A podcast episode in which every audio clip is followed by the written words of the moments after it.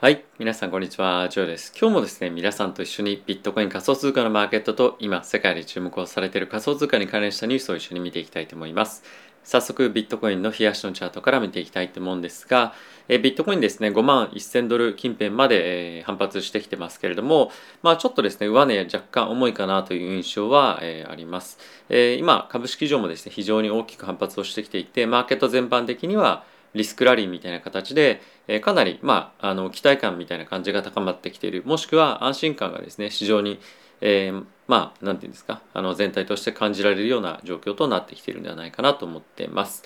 えー、ここからですね上値もう一段いくかどうかっていうところについてはえー、少しですねやっぱりこの12月というですね季節性というところもあって、え、取引が少し薄い商いが薄いような状況にはなっているのでまあボラティティはちょっと出やすいとは思うんですけれども、まあ、今このイベントがない状況の中で、えー、積極的に買っていきたいなっていうふうに思う人って、まあ、正直そんないないんじゃないかなと思うんですよね。なので、まあ、今ここ大きくバウンスしたタイミングでちょっと上がってるようには見えますけれどもそうは言っても上値のですね6万8000ドルとか、まあ、そういったところから見てみるとまだまだかなりあの、まあ、低い位置、まあ、その反発感っていうのはまだ弱いので、まあ、この辺り一旦ですねちょっと停滞したり、まあ、あの横横っていうふうにしてくるような、えー、まあ試合がですねしばらく続くんじゃないかなと思ってます。で反発してきてるとはいええー、まだこのダウントレンドのラインだったりとか、まあ、あとはおそらくキーになるポイントとかっていうのは5万3000ドル近辺や、まあ、あとはですねこの移動平均線100日移動平均線の5万4000近辺だと思うので、まあ、この5万3000から5万4000近辺ぐらいですねこの辺りを一旦ちょっと上値にして、え、まだ上値が重い展開は、え、正直続くんじゃないかなと思ってます。はい。まあ、あの、株式上もまだ、まあ、非常に楽観視しているというよりも、一旦、えー、霧が溶けて、はけてですね、あの、まあ、心配事っていうのは一旦なくなったかもしれないような状況ではあるんですけれども、えー、引き続きですね、来週の FOMC というところが待っているので、えー、この辺りまでは、まあ、しばらく、あの横横というような試合が、まあ、全般的に続いていくんじゃないかなと僕は思っております。はいまあ、焦ってポジションをついますということは、えー、せずに、えー、ゆっくりと状況を把握していきたいと思います。やっぱりそのパウエル議長のまあ、本当の意向とかですとかあとやっぱり FRB 全体としての、まあ、今後のテーパリングの加速に向けての考え方や、まあ、議論の方向性っていうところは、まあ、ちょっと抑えたいなというところは正直あるので、えその辺りを一旦ちょっと聞いてから判断をしていくというところが、まあ、僕はいいんじゃないかなと思ってます。はい。で、続いてイーサなんですけれども、まあ、非常に堅調な動きをしてますよね。ちょっとテクニカルでいろいろライン引いてますけれども、まあ、この辺り、あの、サポートになるような、この上昇トレンドっていうのもありますし、今、ビットコインと比較しての、まあ、相対感の強さですね、相対的な強さ非常にあるので、まあ、安心感はあるんじゃないかなと思ってます。近々、アップデートもですね、控えていたりなど、えー、まあ、好材料もやっぱりいくつかあったりもするのでやっぱどっちかを買うならっていうふうに考えると、まあ、イーサリアムの方がこのタイミングでは買っていきやすいような状況ではあるのかなと思っております。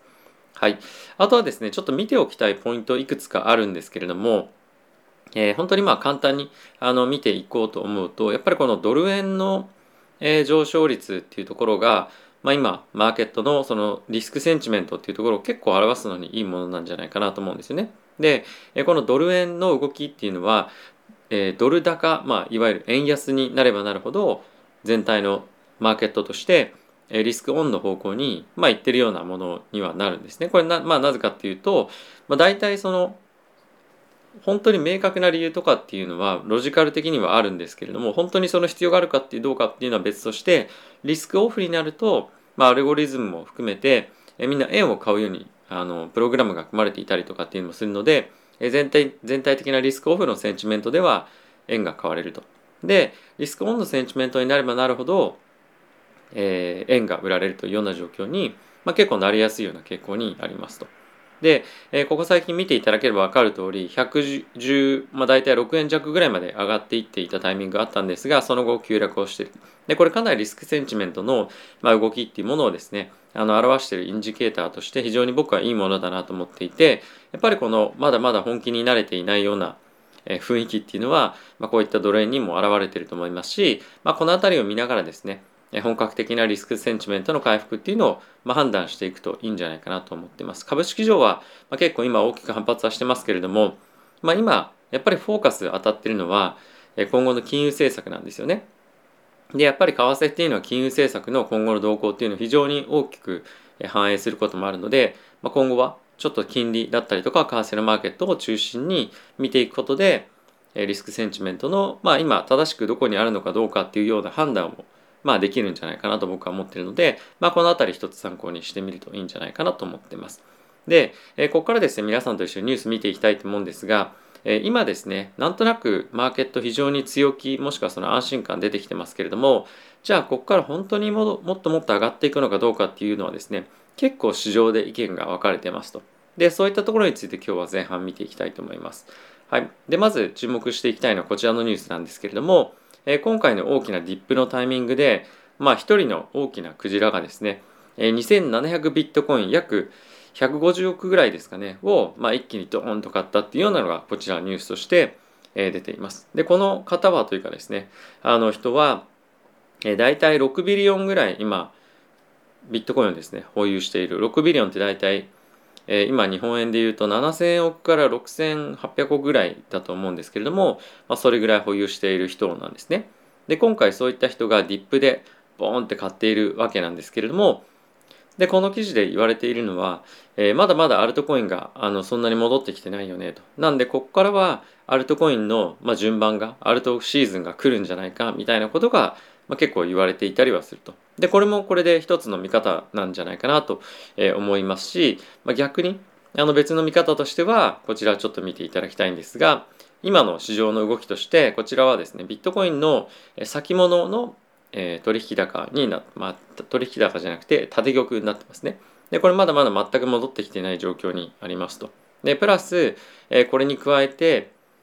えー、ファンディングレートをちょっと見ていきたいと思います。で、これファンディングレート見ていただくと、えー、先日ですね結構ポジティブに赤の方に戻ってきているような取引所も結構あったんですけれどもこれ全般に見ていただくと緑マイナスのファンディングレートが非常に多いですよねやっぱりマイナスのファンディングレートっていうのは市場の弱気さをま表しているようなものでもあるのでやっぱり全般的にはまだ弱気さっていうのはこういったところからもまだまだ見れるんじゃないかなと思っています。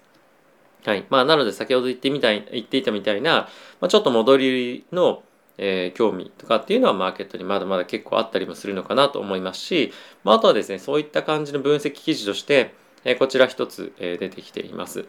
えー、ビットコインのテクニカルのインジケーターとして、えー、MacD というものがあるんですけれども、えー、そういったところを使って、えー、まあ一つ分析している記事になります。でこれはえー、ロープロバビリティ、まあ、可能性が低いということを言っているんですけれども、オブ、サンタクロースラリー、まあ、いわゆるその12月末にかけて、ビットコインがま大きく上昇するんじゃないか10万ドルいくんじゃないかみたいなあの非常に期待が高まっていたと思うんですがそういったところについてはなかなか期待できないんじゃないかっていうようなことを、まあ、言ってる記事ですね。でその理由としては今の状況を見てみるとこれちょうど MacD の、え分析の、まあ、パートなんですけれども、まあ、今ですねちょうどこの赤の棒がビヨンって下に伸びてるんですが、まあ、ちょうど弱気のあのインジケーターっていうのが出始めていますよと。やっぱりこういったものを見てみるとまだまだあの本格的に強気の相場に戻っていないんじゃないかっていうふうなことが、まあ、分析をされているというような状況となっています。なので、えー、まだまだそのリスクマーケット全般的に今今日あ昨日の動きみたいな感じで見てみると結構強気な感じであの見られるような方もいらっしゃると思うんですがもうちょっと引いてみてえー、例えばもう少し長い期間のチャートを見てみるだとかまた週足のチャートを見てみるとまだいぶですねあのそういったまあ高ぶった気持ちっていうのはちょっと冷やされるかなと思うので、まあ、少し、まあ、これ週足のチャートで見てるんですけれどもこういったところも見ながらですね、えー、判断をしていくのがいいんじゃないかなと。まあ、何よりもですね、こういったボラティティが高い資産、例えば株式も個別相場もそうあの個別株もそうですし、あとは、えー、仮想通貨の、まあ、個別ですよね。まあ、こういったところもそうなんですけども、まあ、焦って買っていいことはない。上がったタイミングで、わーって上がっていくタイミングで、まあ、買えば買うほど、まあ、その熱狂感、期待感っていうものを買ってると同じなので、まあ、そういったところよりも、まあ、やっぱりしっかりと落ちてきている、もしくはマーケットが落ち着いている段階で、今何をマーケットが見てるのか今のマーケットの価格っていうのは何を含んでそこの価格にいるのかっていうのはやっぱり結構あの大事だと思うんですよね。でそれっていうのは、まあ、そもそもビットコインだったりとか、まあ、いわゆる何でも物っていうものに関しては、まあ、そういう期待感含まれてるじゃないかと。あまりその価値っていうのはまだまだなかなか判断しづらいのでそういった感じって無理じゃないですかっていう意見もあるのはまあご承知してますけれどもまあそういうことよりも、まあ、今のマーケットの熱狂感がどこまであるかっていうのはやっぱりその何て言うんですかね高水かねをしない上で非常に重要かなと思います。で逆に、まあ、質問でもあったんですけれどもここ最近の大きくボーンとほんと 20%30% マーケットが下がる下がるタイミングで、まあ、僕が結構いいところで買ってるのを、まあ、あの見ていてくださって、まあ、それなんでわかるんですかっていうふうに言ってくださったんですけれどもやっぱりそのマーケットの悲壮感というかあの非常に、まあ、そういった感情みたいなものを、まあ、僕は気にして見てるような状況となってます。これはビットコインだけではなくてやっぱり他のさっきもドル円見てましたけれども株式だったりとかドル円見たりとかあとは債券見たりとかいろんなマーケットを見ていく中であちょっと異常値が出てるなと例えばここ最近の原油の価格の暴落みたいなのもそうなんですけれどもやっぱりそういった異常値がいくつかのマーケットで出始めることによってちょっとこれ行き過ぎなんじゃないかなっていうような判断の仕方は、まあ、十分できると思うんですよね。なので、まあ、そういったところを皆さんと一緒にこういったあの、まあ、チャートも含めて見ていくっていうのも、まあ、ありなんじゃないかなと思うのでもう少しあの他のマーケットのことも含めて見ていきたいなと思ってる一方で、まあ、ちょっと株式チャンネルとあの見てるポイントも結構かぶったりもするのであまりかぶりすぎると若干あのどうかなと思ったりもします。なのでもちろんあのそういったところも若干このチャンネルでは取り上げていくんですがもしそういった観点もですねご興味あるようであればもう一つの投資家養成チャンネルの方一応概要欄の方にも記載ありますのでそういったところも見ていただけると嬉しいです。はい。で、ニュースいくつか見ていきたいと思うんですけれども、日本のニュースちょっと見ていきたいと思います。日本がですね、メタバース先進国を目指しますよということがですね、発表されてました。日本国内の仮想通貨交換業者らがですね、協会設立へということなんですけれども、まあこれ本当にどこまでできるかなっていうのは、非常に興味深い内容ですよね。まあ悲観してるとかっていうわけじゃないんですけれども、まあメタバースっていうようなものを産業してどんどんどんどんやっていく中で、そこに仮想通貨の文脈が、え、組み込まれていかないようであれば、まあこの世界の中で遊ぼうみたいな感じに、まあ、なる人っていうのは、まあ、かなり限定的になると思うんですよね。でまあそれはその今の文脈というか今の世界の中で言うとやっぱりメタバースの関連にえ資金をどんどんどんどん入れようというふうな人たちっていうのは、まあ、そこで儲けたいわけなんですよね。なので、まあ、そこにやっぱお金の匂いがしない限りそこへの投資っていうのもまあ集まりづらいですし、まあ、あとは市場参加者がじゃあそこで遊んでみようかなっていうふうに思うのもやっぱりそこで今儲かるからもしくは何かしらのそのお金を得られるから対価が得られるからってことだと思います。でもしそこでそういった対価が絡まないのであればあの純粋にそこで遊びたい人たちだけが遊ぶっていう感じになるので、まあ、爆発的な成長みたいのは海外と比較してあ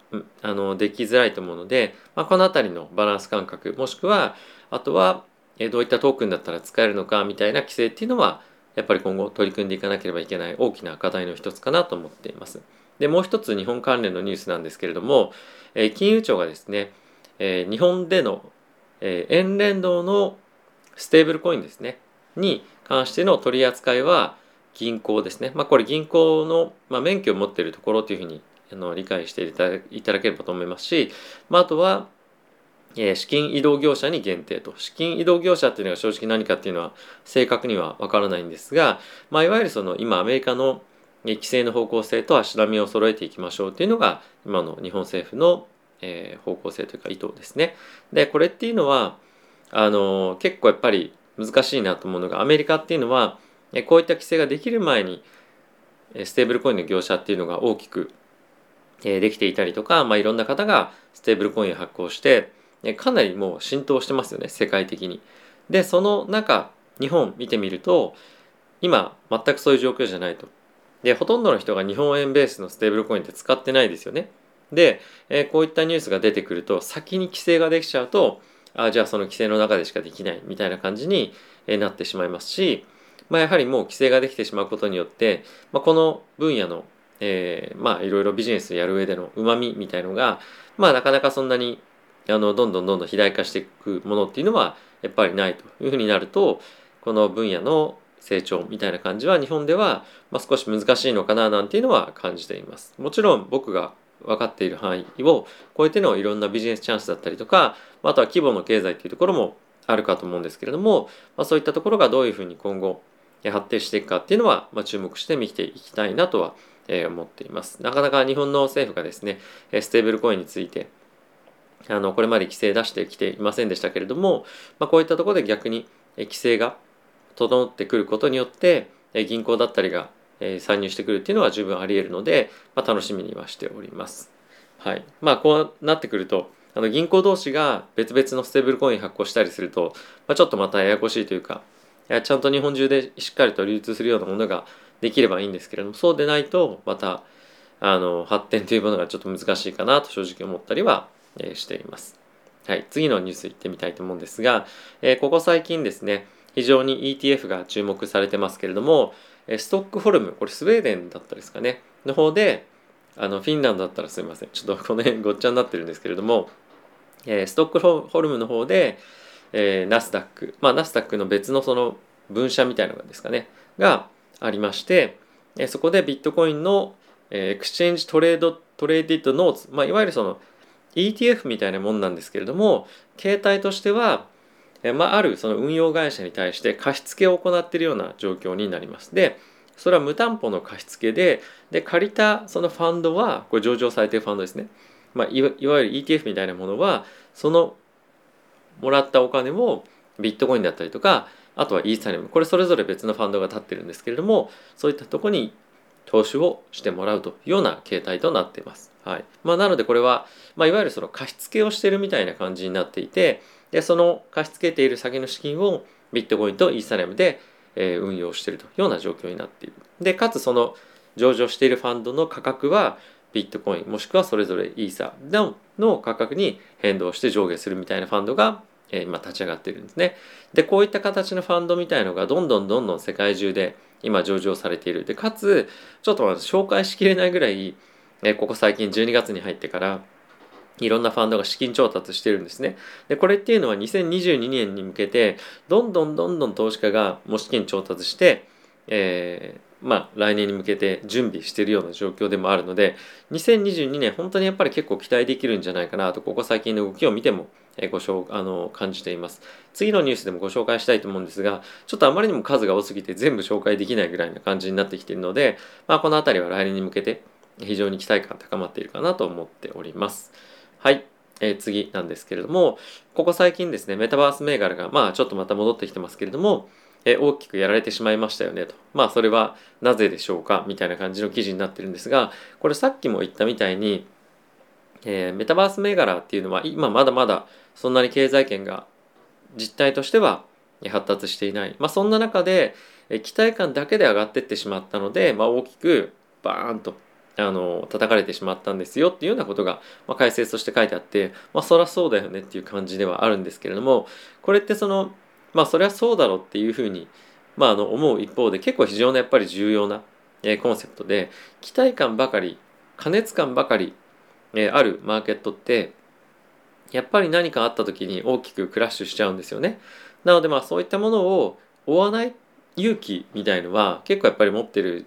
あのものとは必要だなっていうのは正直あってでどこから入るどこが early でどこがま遅いのか入るタイミングとしてっていうのは正直わからないっていうのは実態としてあると思います。でその一方であのこういった過熱感を持っているものっていうのはものすごく大きく上昇した後にものすごく大きく叩かれるっていうのは実際にあったりはするんですよね。で今やっぱりサンドボックスだったりとかに関しては実態を伴ってもう投資をし始めてる企業だったりがいるので、まあ、ある程度のフロアボトムっていうのは底上げされてる感じはあると思うんですけれどもやっぱりこの辺りの過熱感っていうのは、まあ、まだあるのかなと思うと一方でじゃあこの教訓を他のところで生かそうねっていうのが、まあ、僕は今回この記事をですねご紹介をした理由としてなってます。で、今後もどんどんどんどんいろんなトークンだったりとかプロジェクトがですね、上場されて我々が投資可能になりますけれども、やっぱりこういったところを忘れない、その上がっていくものをあえて見送る勇気みたいなのは、まあ、一つ持っててもいいかと思いますし、まあ、そういった時のためにステーキングだったりとかっていうのがあると思うので、まあ、うまくしっかりと投資をする割合とあとはステーキングだったりとか、まあ、ステーキングしなくてもステーブルコインで置いとくあの割合っていうのはある程度確保しておくことでマーケットがクラッシュしたタイミングでも、まあ、平常心を保ってえそこで買っていくもしくはそのそこがどこかわからない中で、まあ、ちょいちょい買っていくとかあとはさあのそこをついたなと思ってから